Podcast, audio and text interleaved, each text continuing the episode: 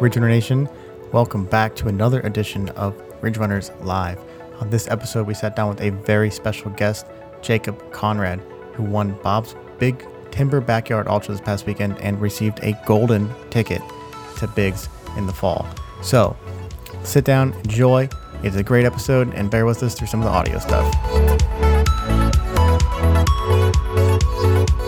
What is Crackalack in Ridge Runner Nation? We are back for our 21st Ridge Runners live show, and we're super excited tonight. To, super excited to have tonight's guest on the show. This past weekend, he ran 170 miles at Bob's Big Timber Backyard Ultra and, and won the thing. I mean, it's absolutely crazy to see. Uh, without further ado, Jacob Conrad, how are you doing tonight? I'm feeling fantastic. Happy to be here. Yeah, well, I'm, I'm glad you're feeling good after that big effort you put in. Uh, what are you drinking tonight? I am drinking a platform Haze Jude beer from Cleveland. Great, great choice, John. It's good to see you again. What are you drinking? Um, I actually have two because I'm almost done with one of them, but I have a can of summer shandy. But after that, I'll be following up with um, the Great Lakes Burning River Pale Ale, which, you know, I shouldn't maybe be drinking these until after the race, but who cares? Appropriate, appropriate. And I've got a, uh special one today. I got a spotted cow. It's New Glorious. I'm gonna say that totally wrong. Brewing company. It's Wisconsin beer. I'm up in Wisconsin slash Minneapolis tonight, so had to get the local beer out here. But with the, I'm just super excited to dive into tonight, tonight's episode because Jacob, it was awesome to follow the race along in this past couple this past weekend and really just uh, see it all unfold before our eyes on Facebook. All the updates that we were getting from everyone there. Um, talk about the race. So I guess before we dive too deep into the actual race itself, uh, what was your training like going into the race, and why was it such a big deal to kind of cho- choose this race? Well, the race was kind of a last minute decision. All year I'd been gearing up for Mohican, but in really good training block, I was feeling fantastic. You know, doing all the training, you know, hoping that the race wouldn't get canceled. And then it ended up getting postponed until October. So at that point, I'm thinking I'm feeling really fit, feeling really good. I'd like to get the chance to race, but kind of not really life hiccup, but as far as running, it was a hiccup. So my wife and I were expecting twins, and the due date was July 22nd. But then we had a scheduled C-section. It was scheduled for July 8th, ended up happening the 1st. So I was looking at other races to hop into, and obviously that's not going to let anything happen, you know, shortly after Mohican. So Bob's was one of the races I was considering, and Bob's a friend of mine. I got in touch with him. I said, you know, hey, what's going on with the race? Are you going to get to have it? He said, yeah, I think we'll probably have it. Wait to sign up. You know, I'll let you know if it looks good. So ramp training back up in July, feeling pretty good. You know, checking with Bob. He said, you know, yeah, I think it's going to be on. So I hopped in and did a couple week taper, and it's like, okay, I'm feeling pretty good, but you know, we'll see what happens. Never did one of those before. I was a little hesitant to try it. And that just went into it thinking, you know, let's see what I can do. Let's see what happens. And it uh, went better than expected. Sounds like about I, really I would well. say, it, yeah, I would say it went as probably as best as it could possibly be. Uh, only one winner at that event. Uh, you were second last year at the Mohican 100 in that absolutely stacked field. So it's kind of uh, must have been kind of sad to not be able to go back right away when you were all trained to go. But glad that you were able to find a race and go to Bob's this past weekend. Uh, what was it like? Like, was you know going in? What was your goals with the race? Did you know that you were going to win outright? Or obviously there's some big, big names at that race. So what was the preparation like going into race day? Well, I had checked out checked out the names, and I knew there were a couple guys there. Uh, Gabe Rainwater probably being the one I was most familiar with. 'cause I, I mean, he's a friend of mine, run with him a bunch, those races. So I tried really hard to get myself mentally ready for the race. I said, I don't care how far I go. I just don't want to quit. I mean, if something happens that's not safe or I'm going to hurt myself, I'll go ahead and stop. But if I go out, I just want to time out. So that was the goal. I thought, you know, if I say I want to run 100 miles and I go out there and try to run number 104, that's probably going to be the toughest lap ever. So I didn't care. I mean, I did care about the distance, the more the better, but I didn't have a specific goal in mind. And so that was a mindset going in. And I thought with how fit I was that, you know, anything less than 100 would be a pretty big disappointment. So kind of went into the race early thinking if I can get to 100 with as little effort as possible and just see how I feel, I mean, that's all new territory from there. And we'll just see what happens. And so that was the strategy starting off the race. And, you know, the first part of it went pretty smooth and, you know, kind of just everything was going good. Yeah, no, uh, Ridge Nation, if you have any questions in the chat, make sure to drop those in there for Jacob. We'll try to get to as many of those as we can. Uh, that's an interesting mindset to have in a backyard ultra. I think it's the right mindset to have when you're going into it. Is like I just want to run as far as possible and not put a distance goal on. But I think the hardest thing I know personally for me is when you don't have an exact distance to go to. Sometimes you check out early. So how did you kind of stay with it all day? And you can kind of walk through the early parts of your race and how your strategy involving like the amount of time you took each lap and all of that. But I guess like how do you stay so strong throughout all of that? Uh, I mean, I kind of looked at it as, you know, get to 100 miles and whoever goes out about 25, you know, stuff can happen. People can get injured or something screwy can happen and people drop out. But I looked at it as, you know, the first 100, I mean, there's with that field, there are going to be a number of people there at 100. So first 100 were just kind of a shakeout, you know, like see, you know, who's really there to try to put up some big miles. And, you know, looking at the field, you could tell there were probably 10 to 15 people there that, you know, 100 wasn't the goal. They were wanting to go more. And that was good because, you know, I was just wanting to get a lot of miles in. It's like the more people there are, the better. So it's like encourage everybody, you know, you know, the more the merrier. Yeah, no, I mean, it's, it's, it's kind of funny. You said like the first hundred seems so easy, but take us back to the first couple of loops. Take us back maybe the first six loops, and like, what was the strategy involving that, and like, how how did it go so well for you? Well, uh, I'd been interested in race tactics and what other people do in this, so I thought about it for a long time, and I thought, you know, I don't really feel comfortable trying to run backyard ultra pace. You know, you can run 13 miles all day and you're good, my legs don't feel good if I run that pace. So I thought I'm going to run basically all of the first two miles at you know an easy pace, but I'm going to run the hills. It's like I feel like if I start walking all the hills, I lose my hill legs. So I purposely wanted to put it in a little bit of an effort in a couple places so I'd run out for two miles, maybe 2.05. It was two on my GPS watch. I was only getting like 3.95 per loop. I was over halfway in the loop. And then I could just walk in the rest of the way nice and easy. And we did 14 day loops. So we were at 58 miles. And I did that for every single loop, which was quite strange in the beginning because I'd go off the front of the field most loops, and then everybody in the field would pass me. I asked after the race, I think my first lap, I was the slowest person in the entire field. I came in just under 53 minutes, and everybody was passing me, like looking at me, like, what's this guy doing? He's just walking. And I just remember walking up to the field the first time to the finish line. Everybody's kind of hurrying around, and I'm looking at the clock. It says 52 minutes something. Like that's that's plenty of time. You know, it's four miles into the race. You can get a drink, eat a little, and be ready to go. No problem. Was that so then I just kept that. I kept that strategy up. Basically, first 14 loops.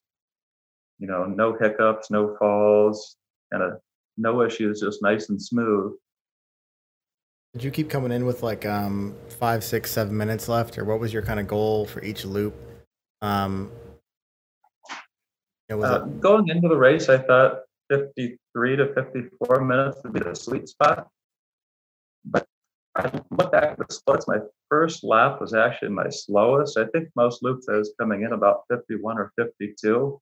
And that was kind of nice because I could sit down, take my time, eat a bunch, drink a bunch, get my bottle filled. You know, just no worries, relax, get back out there, uh, plenty of time to go. So just Yeah. rolling with that plan. Marvin Yoder said, "Congrats on the incredible win, and it was fun running with you for a few." Um, I bet. I mean, did you even get to run with people if you were so, so far out in the beginning? And then, uh, No, like, what that was that was like? never- Was there? Uh, that was a little bit of a uh, disappointment of the race. I got to see everybody in the field, but I didn't really get to actually run side by side by many people. Just a couple in the race, had people, you know, close by, or more at the end of my loops if other people would slow down and walk with me a little bit. So even though I was like every lap, I would see the entire field, but it was just in passing as, you know, they were catching up to me and passing me. So that was a little bit strange. The first couple laps, I kind of had to, you know, you hear somebody catch you, and the instinct in a normal race is to pick it up a little bit. I had to remind me, remind myself, no, this is the pace that I want to be going. You know, this this is perfect. Just settle down. But then it got to be neat. Like for certain people, we'd pass each other the same point at the loop, and we, you know, say hi, you know, good job, and uh, actually Jordan, the guy that got second, we had it down for like ten loops in a row within 50 yards. Him and another guy would catch me. Would say, "Hey, good job." Okay, see you up there, and then uh, see your next loop. so that was kind of cool. Yeah. So, uh, what was it like on the night loop? So you you got through day pretty much no ease, but starting that first night, that's kind of where the race gets real. Um, what was it like out there? Uh, for those of you that don't know, I'm sure it's, it's still a dark road, and it's it can, especially when you're by yourself, can be pretty lonesome. I know that I had the luxury of running with Gabe Rainwater that's year last year when I did the race, but uh, what was the night loop like for you? So first time through the night loop, it was a pretty easy course. Uh, you went out onto a township road, gravel road, about 100 foot. Initially, after that, everything was flat. So within a half mile, you'd done the big climb of the loop, and everything else was either flat or downhill. So I decided that I'd probably run a little bit more of this loop. So I think I would run up to about three miles, take a walk break, walk a little bit, and then come in and then run or walk and try to come in about 46 or 48 minutes. And that was giving me enough time to get food. And then I'd lay down and try to take a, about a five minute nap, which I got to lay down every loop. I'm not sure how much I actually slept. My it's not the generator and the lights for the race. So I had earplugs along. So I mean, I probably got about an hour of lay down time, but didn't get an hour of sleep. I know I drifted off a few times, but I'm not sure exactly how much. I seem to be more alert when I woke up to start the loop. It'd be real difficult to um, try to sleep with all that like you know like adrenaline like that in the middle of the race. Like it's hard to be like shut off and try to even sleep for a couple seconds at all. Yeah, I was worried about that. I found that I wasn't as amped up as I thought I might be. I think that was because I was purposely taking the end of the loop super, super easy. Mm. But the first couple times it was a little bit hard to, you know, lay down there and just lay there and relax. But So, was- what was it? Oh, go for it. Oh, yeah. So we did the first night we did 10, we did 14 trail loops and then 10 road loops. So that was the 24 hours. And that was just because we had plenty of daylight. So I was able to maintain a pretty steady pace and you know, the same strategy through the first night, you know, come in with plenty of time to spare. Still feeling pretty good. I mean, legs had some fatigue, but nothing crazy, nothing really going terribly wrong. So I guess I mean you're coming in with four, at 46 minutes on a night loop. I think that's kind of fast for for most people. Where were you in rel- in relation to everyone else in the field uh, in the first night there? Uh, for the majority of the loops, I was the second fastest guy. Uh, George was coming in. I think he was a couple minutes faster than me. Gotcha. Yeah, I mean it like other than that, I'd be laid down and out, and I I'm not really sure when the other people were coming in. I'd have to look back at the splits, but I was just wanting to get in there quick and try to bank some sleep while I had an opportunity. Mm-hmm. Yeah, no, the, it's interesting because I think it's such an it's awesome that you're uh, you won the race and you're tonight's guest because you're just such a different runner than most people that have won backyard ultras and uh, that have been really good at them. For example, I think that like it takes a certain sometimes if you're too fast, I feel like you're just the backyard format isn't for you because you're so used to just sprinting through races and not having to slow down and have that tons of aid station time. But it seems like you kind of mastered that because uh, you're, you're quick enough to run fast enough, but also you were able to tune out and kind of use that time effectively. Um, I guess how was it? How was the balance of that? Like, do you think you change anything going forward, or was that just how you were rolling with it through the second day? Uh, I think if looking back on it, I might have started the day loop and actually done a little bit slower need sleep. I might have walked more and walked a couple more of the hills just to save energy. That first night, I liked the strategy. I may have even tried to run a little faster and sleep more. I mean, we'll get to it at the end of the race, but kind of sleep deprivation became uh, the biggest issue for me rather than legs going or anything like that. But I think if I actually could have slept a little bit more, I might have been feeling better. But it, I mean, it's hard to tell. Kind of, I mean, towards the end, everything was at the verge of going.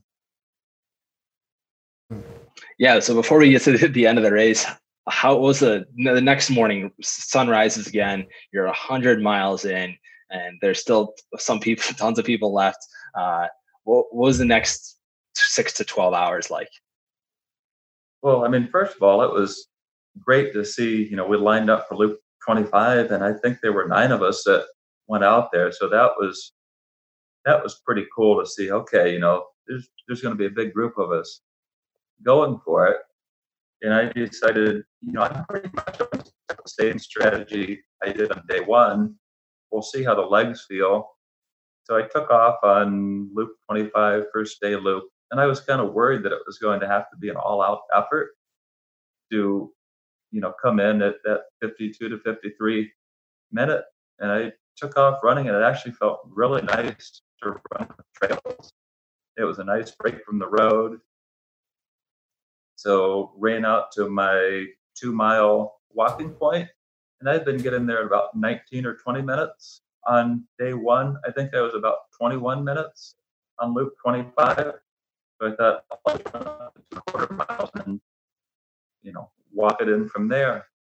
So that's what I did, and kind of came in off that first loop. And my dad was there crowing for me, which I'm very thankful for.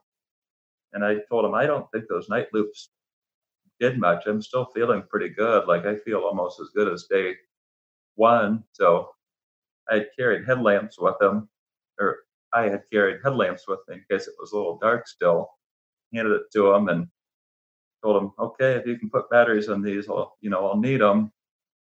Hoping I didn't seem arrogant. And then uh, you know, kind of just kept that strategy going and up through five or six laps, I was pretty consistent. There was a gradual slowdown throughout the day. So I was able to run about the same lap times, but I did that by just running a little bit farther. Maybe loop 30, I ran out to like two and a half miles and then walked in the rest of the way. So it was kind of, yeah. I mean, I was slowing down and I mean, the legs were feeling it. There was definitely some fatigue there, but there was nothing crazy yet.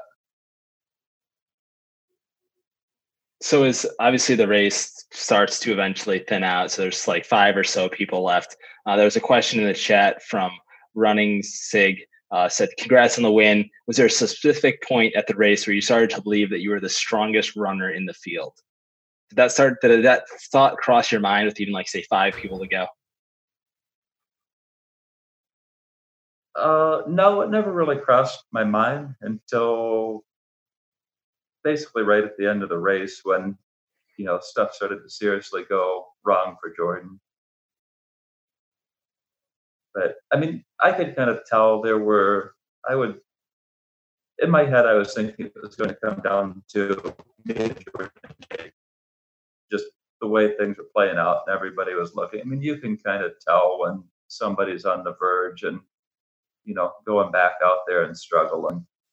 And, you know, nobody was really saying much, but you can kind of just tell when somebody's hurting bad. So when Gabe dropped, what was the dynamic? How did that change? Because there's three of you guys obviously out there. So when Gabe dropped, how did that change the dynamic? Like, did you know that, oh man, we could go another 100 miles with you and Jordan? Or was it, okay, let's just try to focus one loop at a time? And what was that like to kind of see him kind of just drop at the race, I guess. Yeah, it was a big disappointment because I mean, I was, I mean, in there at that point in my head, I was so you know, let's do the miles a game. Let's all three of us just just go for it, keep putting up miles, and then came back in and hear a voice from Gabe's tent. It's like, hey, like I'm out. It's like, oh, like and my strategy i'd still been running off the front so i wasn't aware of what was what was going on hadn't really seen gabe running to even know if he was feeling good bad terrible so yeah that was actually a disappointment. And then it's just like okay you know we've just got to keep going you know keep running more loops. So that obviously that happened. And then what was, was, was there a conversation with you and jordan that next loop okay like okay it's only two of us Or what were the mind games like when there's two of you guys left? Uh, i don't think there were a tremendous amount of mind games. You just gave a you know kind of a fist bump on that next loop like you know let's go get it. Let's let's keep going. And so were into the second day of the day loops, the trail loops, and we had gotten some rain, and the trail was starting to deteriorate. So I think it was us. I knew I was still coming in about the same time, but I was starting to have to run a lot more of the loop. There were some muddy sections that it was just getting slow and slow, and, slower. So that level was definitely increasing, and I started to feel a little bit mentally foggy here on the sections of the trail. I really, really had to focus on it's okay, stay in the trail, like don't fall. So the level and the concentration that was taken were definitely going up. And I legs were I mean, my legs were feeling it, but they weren't the worst part. It was you know, concentrating on stuff. And then also at this point, it, the moisture had got under my feet and they were starting to hurt pretty bad. Just you know, sliding around, you know, you can tell blisters are forming.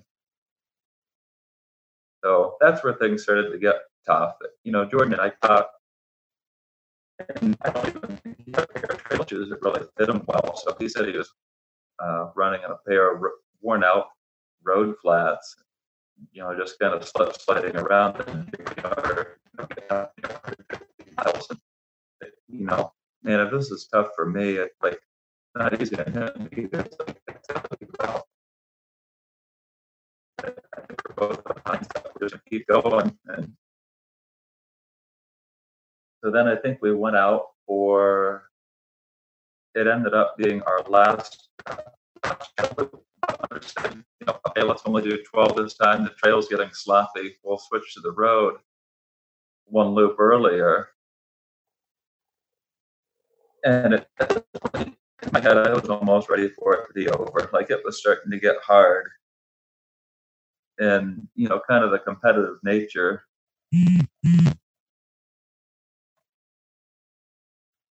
Was starting to kick in. It's like, you know, if I, uh, you know, I'd like to win this if we've gone this far. You know, no, no, no, Jordan, it would be nice to win. Yeah. So kind of thought, you know, I know he was struggling on these trail loops. I thought that was my chance. And Jordan was looking super, super strong on the road. I thought if we go to the road, this thing is going to go on and on and on. So it was actually a little bit of a disappointment to hear. So we got through, let's see, it would have been loop 36, 150 miles. Kind of no major problems, but I knew I had to take care of my feet after that. So came in, a cousin Kyle, who also ran the race, was there. He kind of saved my race. He had some baby powder, put on two layers of socks, and found a dry pair of shoes. It's like a worn out pair of kind of flat trainers that have like 400 miles on them. But they were dry. And so we went out and started running the road loop, and it, yeah, it got pretty tough. Nice. So Rob Ballou had a question in the chat. Uh, it said Jordan Jordan fell three times. Did you ever fall uh, on the did that day loop there when you were trying to things were getting dizzy out there?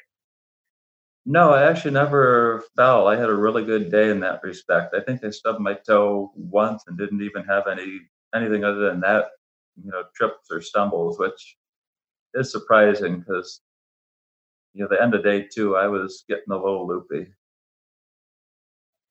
So you're back on the road. You're 150 in, going on night two, and that is just just new territory. Obviously, for you, is your first backyard Ultra, and Jordan. Uh, yeah, I think he's done one before practice one, but the farthest he's ever gone in a format like this. Um, what were the final 20 miles like? Walk us through that. Okay, so yeah, first road loop, Jordan and I actually ran together, kind of first time all day. I mean, we'd been chatting. He was catching me like with my day strategy, he was catching, hey, good job, you know, passing that same point every time. So we ran most of the first loop together. I ended up having to stop, uh, tie my shoe, and he went ahead, and I took a walk break. So we chatted, and it's like, you know, this is pretty cool. You know, got to know each other a little bit better. It's like, okay. And I think he did like a 46, and I did like a 48. And kind of all I could manage at this point was a slow shuffle, but it was still a 48 minute lap. I'm like, okay, that's 12 minutes extra. Like this could go a while. So then we went out on our second lap and it took a long time to get going. The legs were getting really tight. I was trying to lay down and sleep, which was less effective. I was way more tired, but I was having a lot more trouble actually catching any sleep. And every time I got up, I was just super, super stiff. To the start of each loop, you go, you know, straight out from the camp up this little hill, and everybody there can see you, you know, see what you're doing. And at this point, I started to feel a little bit crampy in my legs, which is like, oh no, it's like, don't cramp up and have to hobble up this hill in front of everybody. So, you know, we just kind of go out. Jordan was going out a little bit ahead of me then. He was definitely looking stronger running. So it was about three eighths of a mile out to the road, get out there, walk up the road, and started walking up the road, and my legs felt even crampier walking. Like, oh no, this could be a problem. Like the only thing I can do is just kind of a slow jog. So got up to that hill, got up the hill as quick as I could, and just started jogging. And about a mile in, I wasn't able to run fast, but I could run about a 12 minute pace. And it was all flat trails and so did that, came in like 48, 49 minutes again. It's like, you know, okay, as long as nothing goes majorly wrong here, I can keep this up for a while. It's not feeling comfortable, but you know, let's just keep rolling with it. Then let's see, I think our third night loop, it was kind of more the same. Start out, feel stiff. It was a struggle. Get those legs going, you know, hike up the hill, get the legs going again. About a mile in, they start to feel better and you know kind of just shuffle along at about 12 minute pace. Did that and cut, came in, and I think I laid down then, and I was just feeling feeling pretty rough. I felt like my heart was really racing and, you know, just restless. My stomach was a little iffy.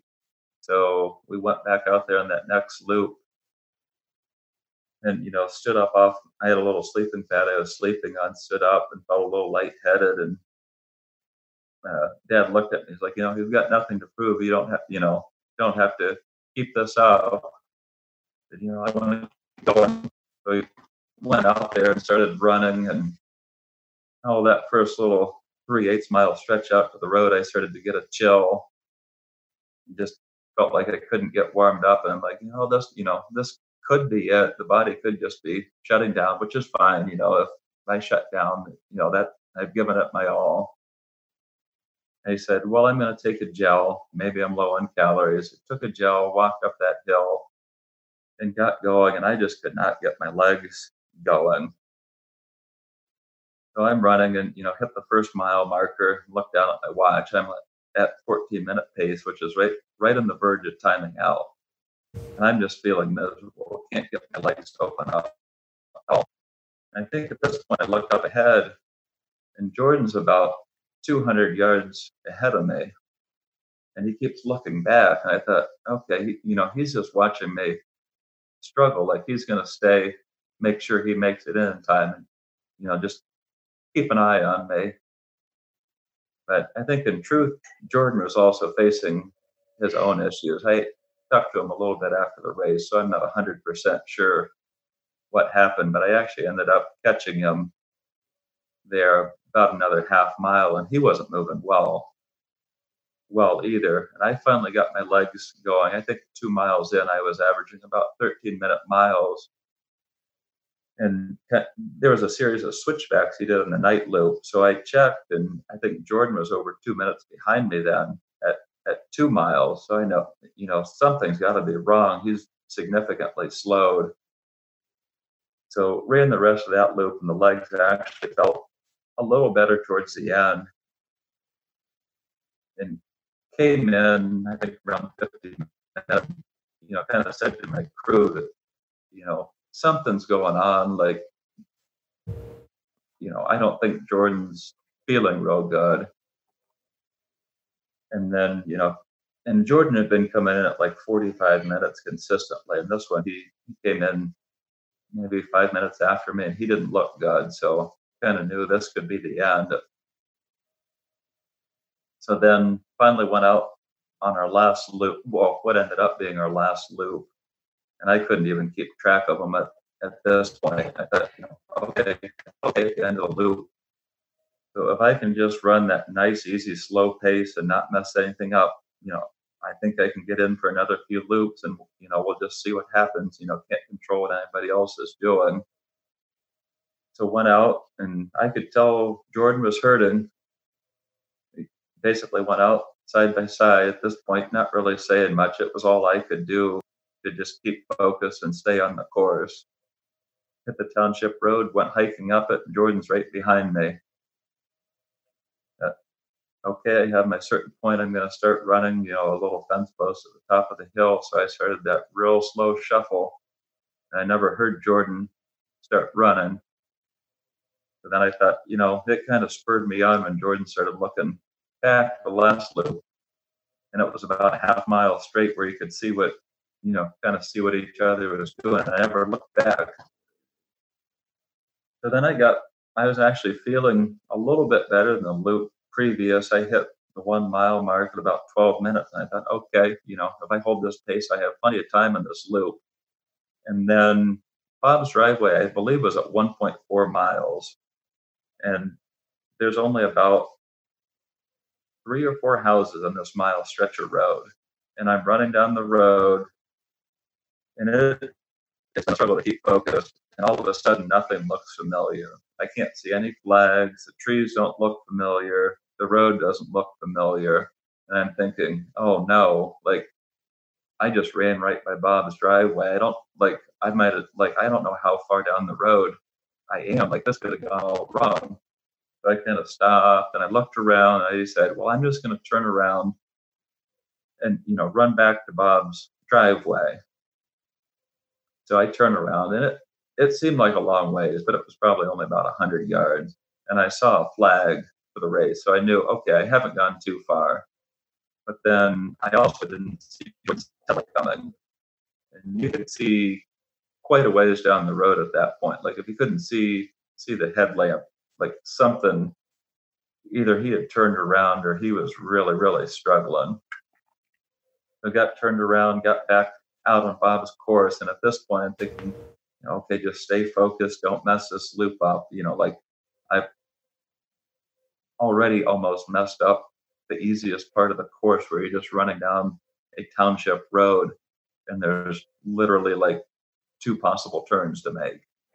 I almost messed that up. So then just, you know, it was all I all I could do to stay focused. But got through the course, you know, just that kind of that slow shuffle, 12, 12, 30 pace, got back out on the township road. And it's like, okay, I've got a mile to go and I've got like 25, 20 minutes to do it. I should be able to do this. Just kept that slow shuffle up. And I still wasn't 100% sure what had happened to Jordan. And I didn't want to let myself think at this point that, you know, okay, this is it. Because if I was wrong, that was going to be such a letdown. I don't know how I could have possibly gone back out. So came in the drive back to Bob's Field. You know, as soon as my headlamp got to where the people at the finish line could see it, I heard a bunch of clapping. So I'm thinking, you know, you know, okay, this is I think this is it. And I just did that slow jog in there, across the finish line, and there's clapping, and nobody said anything. Maybe it was just so loud, but I couldn't tell. I kind of turn around to go back to my tent. And Brian Poland goes, "You don't have to go back out." And I was just so relieved at that point. I mean, I know I said I wanted to go as far as I could, but I was pretty ready to be done at that point. So that that was the end of the race. Awesome.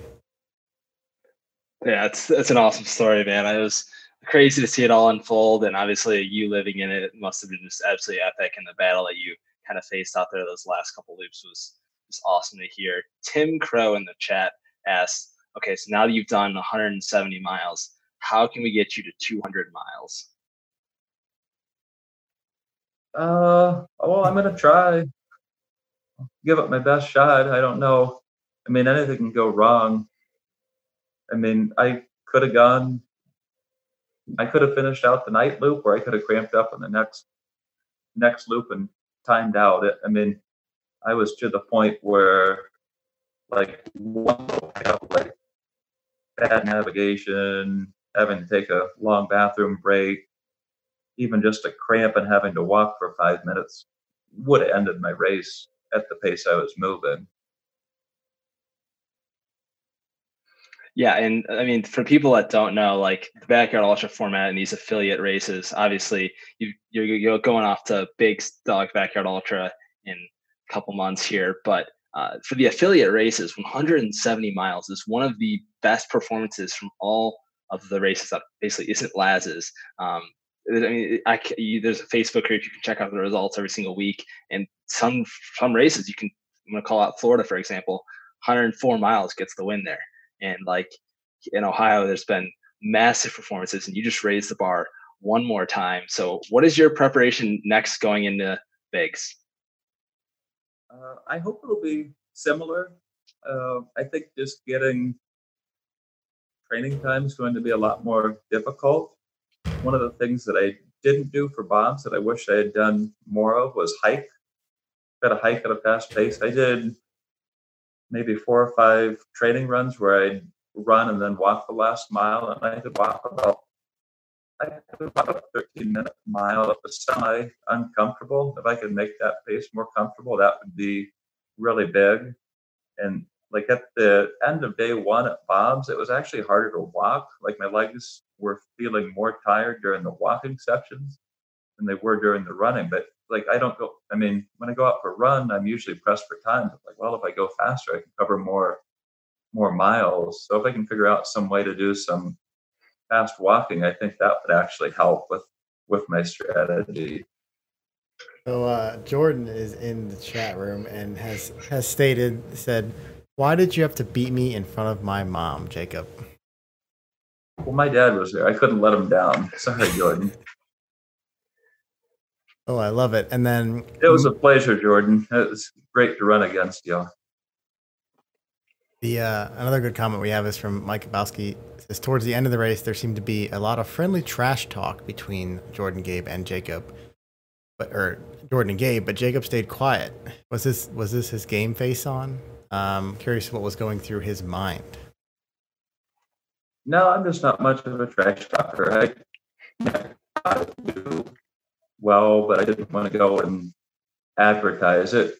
And then if I say I'm going to do 200 miles and get lost on lap two and get on lap two, I really feel foolish. But Gabe and Jordan backed it up, so go ahead and talk. Yeah, no. For those of you that don't know, I think Jordan uh, is all in on the backyard ultra scene. Uh, I found a little bit about him, and he's been uh, great runner in college, and then kind of transitioning to ultras now, and he's been diving straight into that scene. And this was awesome to see him go that far. And uh, he said, "Great race, brother. It was a pleasure running with you, and you earned it, no doubt." Um, yeah, it was it was crazy to see it all all go down. Uh, Deisha in the chat said, "I created for Jordan, and I absolutely loved your dad. He was great company. Please let him know that he did a great job holding it down. So you have to pass that along as well." All right, I will. I think he might be watching. I think he knew about it. Awesome. So yeah, we, we talked a little bit about Bigs, but I think you're also still signed up for Mohican. Is that right? What's kind of your game plan with those two races? I think they're like a week and a half apart or whatnot. So what's your game plan? Well, I uh, definitely want to go to Bigs. It would be uh, a big thrill to get to run against uh, all the competitors there. And I don't think you get the chance. I don't think there's any way you don't go and give it your best shot and then you know mohican's kind of been my go-to race. I'd love to get a bunch of finishes there. So unless something goes terribly wrong i'd like to do them both. Now i don't know that i'm going to go and try to run mohican you know absolutely 100% as fast as i possibly could. I, I mean i think if i could do it and finish the thing i'd be thrilled yeah, with your experience there at Mohican and all of your top finishes there, uh, I feel like you'd have no problem doing both races with ease. Well, I don't know about easy, but. so, for those of you that don't know, uh, Jacob has put in some awesome performances in this past year. This isn't like a new thing for Jacob, and I think he honestly, after doing my research, I think he deserves more credit in the uh, Midwest ultra scene, East Coast ultra scene. I'm curious to kind of get his thoughts on this, but um, just top fit places, top three first place wins at all these races, and obviously this one is a super big win. Um, Ohio's Ultra Runner of the Year. That's an award that we've done for two years now, and I think this this race specifically catapults you up into that conversation. I guess what is your uh, mindset going? Like, you, I know you're going for the races, but like, do you ever consider like man, I should get more credit in the ultra runners running scene in Ohio because I think you're a name that shows up consistently every single race you go to, has good performances, always does really well, but for whatever reason, uh, doesn't get the love or the glamour that other people do. No, I don't care about that. I just I enjoy racing, enjoy competing. Got my own thing. Whatever everybody else thinks is is fine. Very humble. Yeah, that's one. Yeah, that's that's the one thing that uh, I've heard about you, and obviously knowing you a little bit was uh, you're one of the most humble people. So I, I knew I'd ask the question, but I knew I wouldn't get much of a response uh, in regards to oh, I'm going to crush everyone in Ohio's Ultra Runner of the Year this year. But uh, definitely a name for Ohio people to keep their eye on the rest of the year. Um, well, Nathan, the, next. Go with the it. way this year has gone and few races, it uh, might be easier to win if there's no more races. that is true. I think uh, we, we, haven't really discussed it yet, but I think yeah, that'd be some kind of like uh, some kind of like award for like people that have done like big adventures. So like for example, like this Arlen's hundred miler that he did in 13 hours. Does that count? might count for something, but it wasn't an official race. So we'll we'll see when that kind of comes around. but uh, Nathan Quinn said Jacob is way too humble, but that's what makes him great. He's know he knows that he's one of the best, but he doesn't need the credit. And I think that he's going to start getting the credit around Ohio and the Midwest going forward. So that's going to be awesome to see.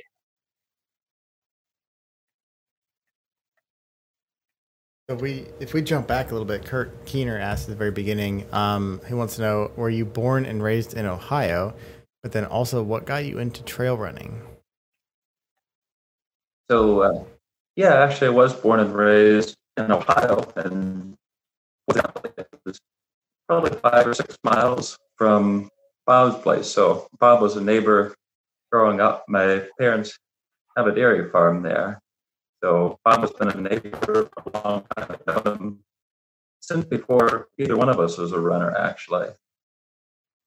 And then I guess what got me into trail running, I started off running on the roads, did a couple marathons, and I'd been hiking over at the Mohican State Park, and I was aware there was a hundred mile race there. And when I was younger, I thought that's crazy. I, you know, who who would do that? I'll never do that. And then started running the marathon, running the park. So one year I just decided I'm going to run the 50 there, and that'll be my first trail race. So I did that, and I really enjoyed it. Really enjoyed the atmosphere, and it's just kind of continued from there. Awesome. Yeah, your first your first race just hopping in the Mohican 50 just on a whim. It seems like. I think Wesley just froze. yeah. Did we lose him? He he's is frozen solid. He can't even finish that sentence. He was so excited. All right, am I, am I back here? Yeah, but you're vertical. Oh, let me fix myself here. My apologies. Okay, so uh, what, what I was saying was like you just hopped, hopped hopped in the race and you got tenth overall. Like that is just incredible for a debut fifty. Um, did, like you at that from that moment on, you just know like oh I'm just gonna absolutely crush the trail running scene or like I just want to keep going further and get going faster.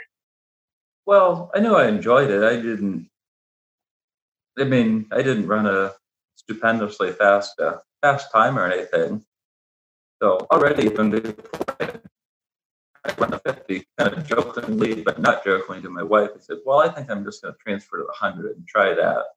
Which in, in hindsight, she was right. It would have been dumb to try 100 for my first first one. But then finish the 50 and, you know, the end was hard. And then two days later, you forget about all that. I think I'm going to do the 100 next year. So I had I mean had a year to train for it and get ready, and I signed up for it and did it. And you know it's kind of taken off from there. And then thought, well, if I did this and this and this different, maybe I could go faster. And it's kind of just taken off from there. How is your mindset with races? Because I mean, it seems like you've like ex- excelled at all of these and like done really well. But oh, we lost John for a second. He'll be back in a second. But um, how did the how does the mindset transition from like when you were starting ultras to going into the backyard ultra format? Did you kind of have that same um, mentality, like, oh, this is a new adventure, or did you just know like, okay, I can at least do X amount of miles? You know, I thought it would be a new adventure. It would be definitely a way I could push my limits. It would be something different. And seeming arrogant, but I knew that I had run a couple hundred mile races and finished them, you know, uh, well under backyard pace. So I was thinking, if things go well, I should be able to get over 100 miles. It, and it should be by a decent amount, but I had followed the backyard ultra. Thought, you know, okay, typically if one of these makes it to 30 hours, like that's you know, pretty good for an affiliate race. Like you were talking, Wesley, like they typically don't. I mean, 30 hours, 35 would be pretty good. But that, you know, even then looking at like last year at Big, like all the big names, you know, there's going to be 200 miles and stuff just goes wrong and it doesn't happen. So I didn't know what to expect. I thought, you know, things go right for me. I do like a big number, but I I didn't expect it to be 170. So, uh, with I feel like at, at Bigs, obviously, to be a little different atmosphere, uh, just because the amount of unbelievable runners that are going to be at that event. Um, how confident are you in staying composed with your pacing strategy when you see the biggest names in the sports either running past you or even going slower than you? Do you think you can kind of like stay strong in your mentality, or you, you're going to be double guessing yourself when you see people pass you or whatnot in those moments? Uh, I don't think. Well, you shouldn't go. That won't mess with me at all. you know, but at Bob's my race strategy. Basically, every loop I was going off the fronts. I was trying to front load the running. So, you know, I would have you know a handful of time to fix it and not time out in the loop. So I think if I would try that similar strategy at Bigs, and I'd be curious to talk, you know, a couple local guys, um, Brian Poland and Gabe Rainwater, who we already talked about, who have run it, but I'd kind of like to stick to the straight same uh, strategy, but kind of don't know what the people down there are doing. It It would certainly seem strange if I was the only one doing that, going off the front of the field again, but then getting passed by everybody. So I don't know. I'd like to do the same strategy. We'll just see see how it feels. I was definitely uh, overhearing some comments at Bob's like, what's this guy doing? Or that's the guy that walks. Like, you know, which wasn't a big deal, big deal there. I could kind of shrug it off, but you know, Bigs is kind of a different story. So I don't know. Got a couple months to plan. Yeah, no disrespect to Bob, but when Laz is chirping in your ear, I bet that's a slightly different feeling. yeah, I'm uh, kind of excited to see what it'll be like. so it's i mean your mindset's got to be the same exact thing right just i'm going to go as far as i possibly can and I, think just to go in minimum 250 and just set that as your goal and go from there but what are you going to do? Uh, i think i'm going to roll with the same strategy just say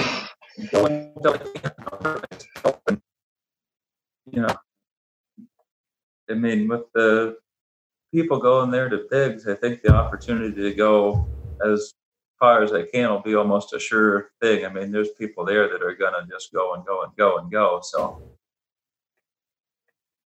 uh, I don't know. I think I got close enough at Bob's of almost getting what I wished for. You know, when it got got to be a struggle, struggle at the end, it's like, you know, I see what this format is going out there. Well, that's why you ended up winning this past weekend because you're stuck with your strategy and you executed it to perfection. Uh, Ridge Nation, if you've got any questions, make sure to drop those in the chat. We've got a couple more minutes here. Uh, I'm curious on what was your nutrition like throughout the day? That's always one of the biggest things for backyard ultra. Uh, what what are you eating throughout the day? So I was taking a water bottle out every loop. It was about 50 50 uh, just plain water and then tailwind. And then after nearly every loop, I'd eat half a banana. That's kind of my go-to. And then I had a variety of stuff, uh, just regular chips, a couple different varieties of cookies, some cheese crackers. Yeah, mostly food, ramen noodles maybe five or six times. And then on day two, the day and the night loop, I started taking Mountain Dew pretty regularly, like half a cup of Mountain Dew after every loop. And was feeling good, stomach felt out pretty good. I think the slower pace helped. Definitely, yeah. Uh, running's IG in the chat again asked, uh, "Do you have a caffeine source throughout the race? Like, how, how are you staying alert out there?" Uh, so my plan was to delay caffeine as long as I could. So I typically drink a lot of caffeine in the day. So I did first first night loop with no caffeine, and then kind of it was like, okay, this is normal rhythm. It's morning time. So I had a couple kick starts that I drank over the course of about three loops. And then I held off for a couple loops and you know, partway through the day loops, I was feeling pretty drowsy again. So it's like, okay, I'm just gonna go with a steady, steady flow of Mountain Dew. And that's what I did. I had some caffeinated tailwind there too that I could have mixed and put in my bottle, but it seemed like the Mountain Dew in between the loops was was doing okay. Yeah, no, that's awesome. Uh, if you had like one piece of advice to give to someone who's running their a backyard ultra for the first time, what would that advice be to give to them? Now we'll just go and have fun. There's a bunch of people there. There's always somebody to chat with or or run with. Just run as far as you want. I mean, there were people there that you know they were just out for a run, like a, uh, just run a couple loops for fun and stuff, and that'll be your long run for the day. Or if you want to try to get 50 miles, it's a cool format. I mean, you always have aid. It's never long in between aid stations. You know, just go get a distance PR or you want to have a miles, all kinds of things, things you can do. And everybody was pretty cool, pretty supportive. It's like you tell somebody, hey, I'm going for 50, you know, people would cheer you on in that last loop. Awesome. Yeah. See, that's one of the best things about the backyard format. So uh, I'm assuming that Bob has convinced you to come back for next year to defend your title. Is that correct? That is not correct. So we'll see. I'll be there one way or the other. I don't know uh, how many of these things I can force myself force myself to do. Well, once you do like two, once you do 250, doing like another 175 next year will be no big deal. It might be more fun to sit there and crew and watch somebody else do it. It's also fun. That I will agree with yeah, Brian Poland was great with that job this year. He said that uh, Jacob, if I have another child, would you be okay if I named him Jacob? Sure, that's a good name. oh, that's awesome. Uh, so we normally have a couple of rapid fire questions here before we wrap up. Um, I, I, guess there's a, I mean, we talked about aid station food, but do you have any pre-race rituals for the race that you normally do either the night before or the day of? No, not not anything crazy. I like to get up maybe a little couple hours before, drink some coffee, and you know, just I'd rather get to the race a half hour early, hour early and sit there at the start line than rush up at the last minute. So I like to be able to relax before the race. So I'd rather get up a little earlier. Just I don't know, eat normal breakfast, normal, normal morning routine. So with that being said, you have a post race meal did you indulge in anything particular after your win this past weekend? Uh, usually ice cream sits pretty well with me. Typically after an ultra, I kind of get cotton mouth and have trouble chewing and swallowing stuff. So ice cream just, especially on a hot ultra, First day home, I definitely had a big bowl of ice cream. It just kind of hits the spot, nice and cool and easy to chew yeah, you don't have to fight fight too hard into that. Uh, if you could run with if you could run with one person in the history of the world, who would it be, and where would you run?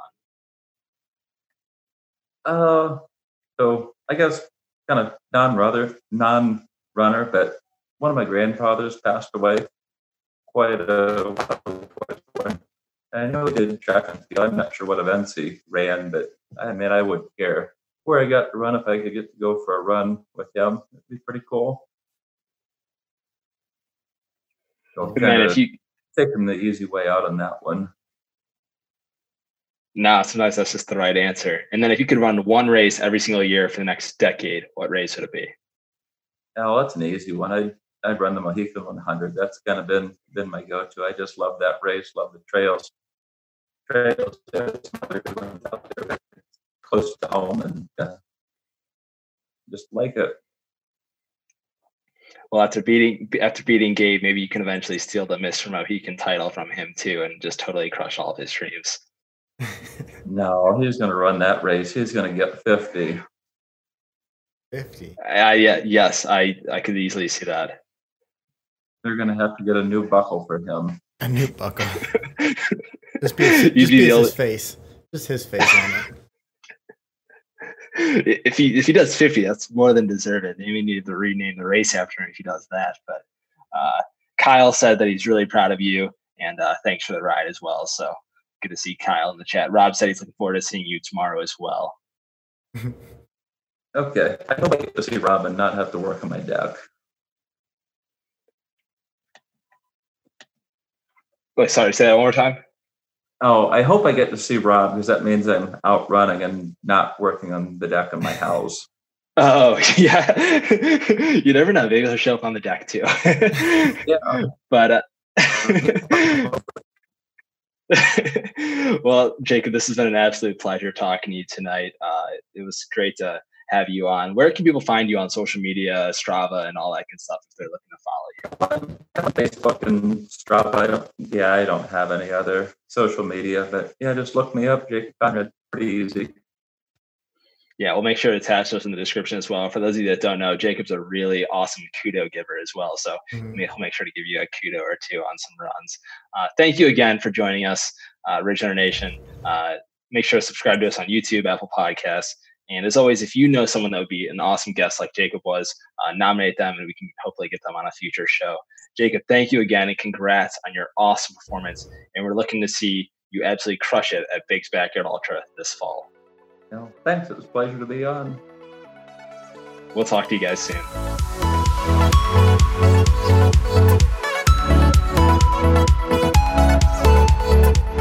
Ridge Runner Nation thank you again for tuning in to another Ridge Runners live show. Remember, if you haven't already, subscribe to the podcast on Apple iTunes. While you're at it, if you found value in this show, we'd appreciate a rating on Apple Podcasts or simply tell a friend about the show. That would help us out as well. If you don't follow us on social media, make sure to give us a follow. We're on Facebook, Instagram, and Twitter. And of course, join our Strava club so you can get mentioned in the Strava rundown every single week. We'll see you next week, Ridge Nation.